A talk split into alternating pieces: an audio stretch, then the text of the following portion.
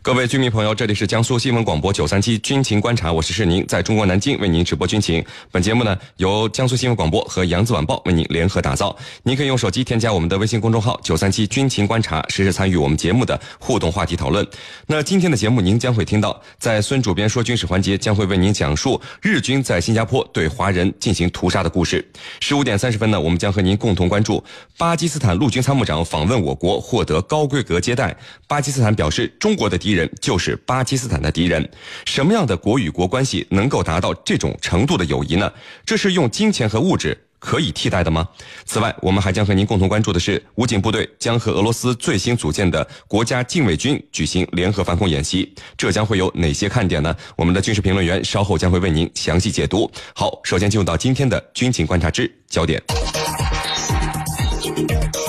长期以来呢，大家都一直认为印度的造船业水平不高，主要是造航母的钢材还要从俄罗斯购买，下水三回了还要继续待在船厂里占地方。造了一艘常规动力潜艇花了十年的时间，最终还没有鱼雷可以用。但是呢，印度的军舰竟然可以出口了，而且。价格还不低，两条船竟然卖了三点二亿美元，这还只是巡防舰，吨位呢跟我们中国的零五三 H 轻型护卫舰基本形式差不多，只有两千五百吨，火力呢比零五三轻型护卫舰要弱得多得多，只有一门炮七十六毫米的，防空系统也没有，反舰导弹也没有，就这么一艘炮船，单价居然要了一点六亿美元，这让所有人都对印度是可以说是刮目相看。那是哪个国家做了这个冤大头呢？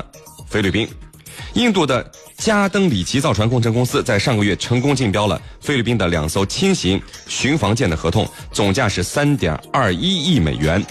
这笔合同呢是菲律宾花了血本、狠心十八亿美元军备扩充项目的一部分，采购的也是菲律宾有史以来最大的一笔海上军舰的订单。别看这菲律宾虽然从印尼采购了两艘万吨级所谓的战略运输舰，实际上这两艘万吨级的船单价才一亿多美元，远不如这两条巡防舰值钱。那这两条船呢，按照菲律宾方面的意愿，会安装一门奥托紧凑型雷达引导的七十六毫米舰炮，并且会安装先进的战术通讯和。指挥系统，但是不会安装像密集阵啊、反舰导弹、防空导弹这些武器。那菲律宾为什么会花了这么多的钱去购买这样的一艘所谓的军舰呢？呃，最主要的是这艘军舰安装了四台德国产的柴油发动机，最高时速可以达到三十二节。也是因为这一点，菲律宾才青睐了印度的造船企业。毕竟，通常的巡防舰能够到二十八节，就是一个相当不错的高速了。与菲律宾海上力量的实际能力，想要去威胁中国海军，实在是说了大话。不过呢，菲律宾周边经常要经过各种的商业船舶，尤其是我们中国的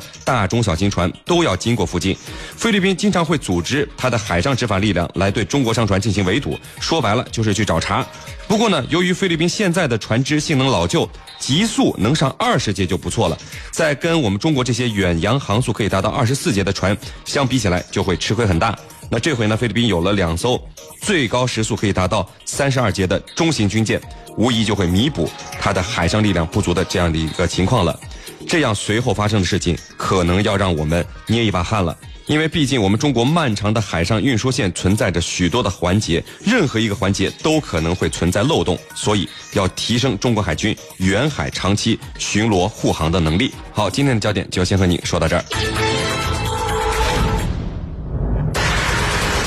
穿越历史风云。挖掘战争背后的故事，军情观察之孙主编说军事。听众朋友，大家好，欢迎收听孙主编说军事，我是孙小伟。今天我给大家继续讲述新加坡大屠杀，日本占领军对华人进行的肃清行动的故事。日本的历史学家永三郎。在他的《太平洋战争》一书中，引用了1942年出版的《朝日东亚年报》提供的资料，也说新加坡被甄别出来的华侨有7万名。1946年5月，英殖民政府市民咨询局进行初步的登记，只查出2721名遇难者。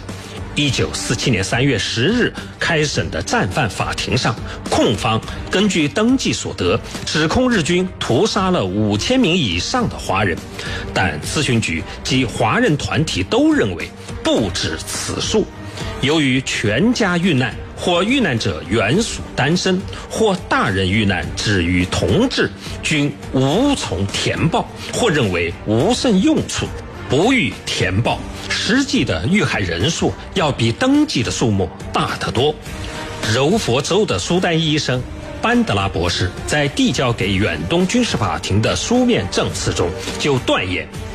我相信，在新加坡除军人外，有十五万以上的亚洲人被日本警察秘密的处死或拷打致死。另一方面，日本则极力压低杀人数目，掩盖其罪行。当时负责检证而被指控的警备司令官河村三郎，供证他所负责的市区内只有四五千人被杀，而其他五位被告不是坚持说不知道，就是矢口否认曾经大规模杀害过华人。一九八三年，日本新版的中学历史教材经日本政府审查后，将检证被害人数由两万人改为六千人。这跟某些日本右翼分子极力压低南京大屠杀遇害者人数的做法如出一辙。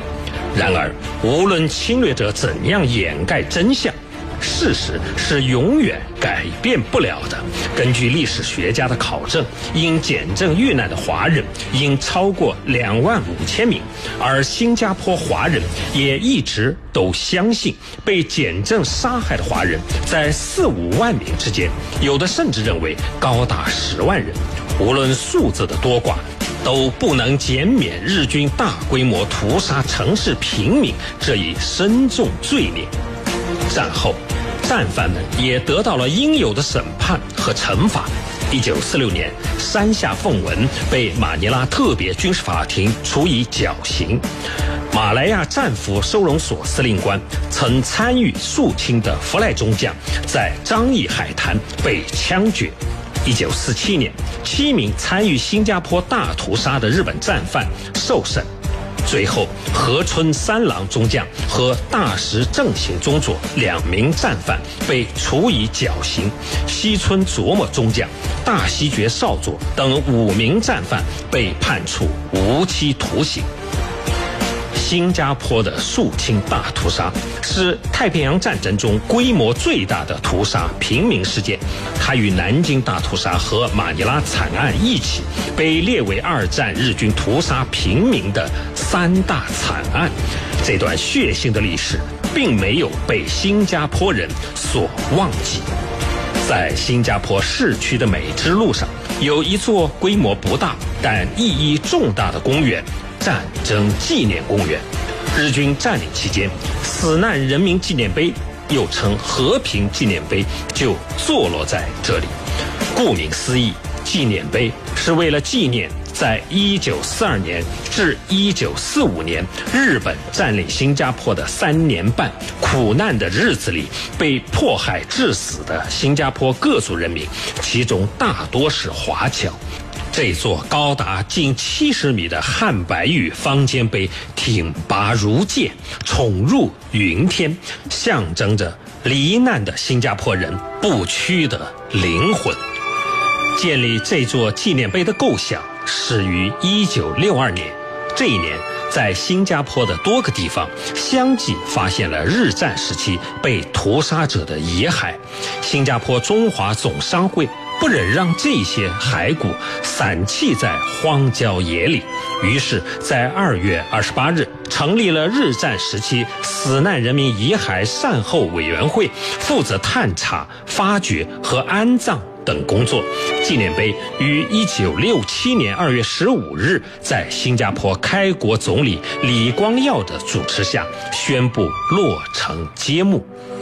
他在致辞中说。这座纪念碑标志着一种经验和教训，它时刻提醒人们：当人们对未来的事物与发展毫无准备之时，什么可怕的祸患都可能降临。只有我们痛定思痛，认真吸取历史的教训，明智而勇敢地巩固我们的未来，我们许多死难者的同胞才不至于。白白的牺牲。此后，每年的二月十五日，即日军占领新加坡的那一天，新加坡人都会来到纪念碑公园焚香烧烛，祭奠亡灵。总商会在纪念碑前举行献花仪式。此外，新加坡全岛公共警报系统在每年沦陷日中午十二时零五分鸣响，其目的在于提醒军民团结，共同保卫新加坡。新加坡独立以后，当地的华侨曾强烈要求日本对肃清大屠杀进行道歉和赔偿，但日本最后只拿出了五千万美元作为赔偿。官方仍然拒绝道歉，这一切在不断的向新加坡人昭示，以史为鉴，可知兴衰。居安思危，有备无患，和平带来繁荣，战争仍需警惕。好，今天的孙主编说军事就说到这儿，我是孙小伟，在明天的同一时间，我将给大家继续讲述精彩的军事故事。纵论天下军情，解析兵道玄机，军情观察。好，不要走开，接下来呢是半点广告时间。在简短的半点广告之后，欢迎您回来继续收听军情观察。跨越千山万水，资讯尽在耳边。这里是江苏新闻广播。南京地区 FM 九三点七，苏南地区 FM 九五点三。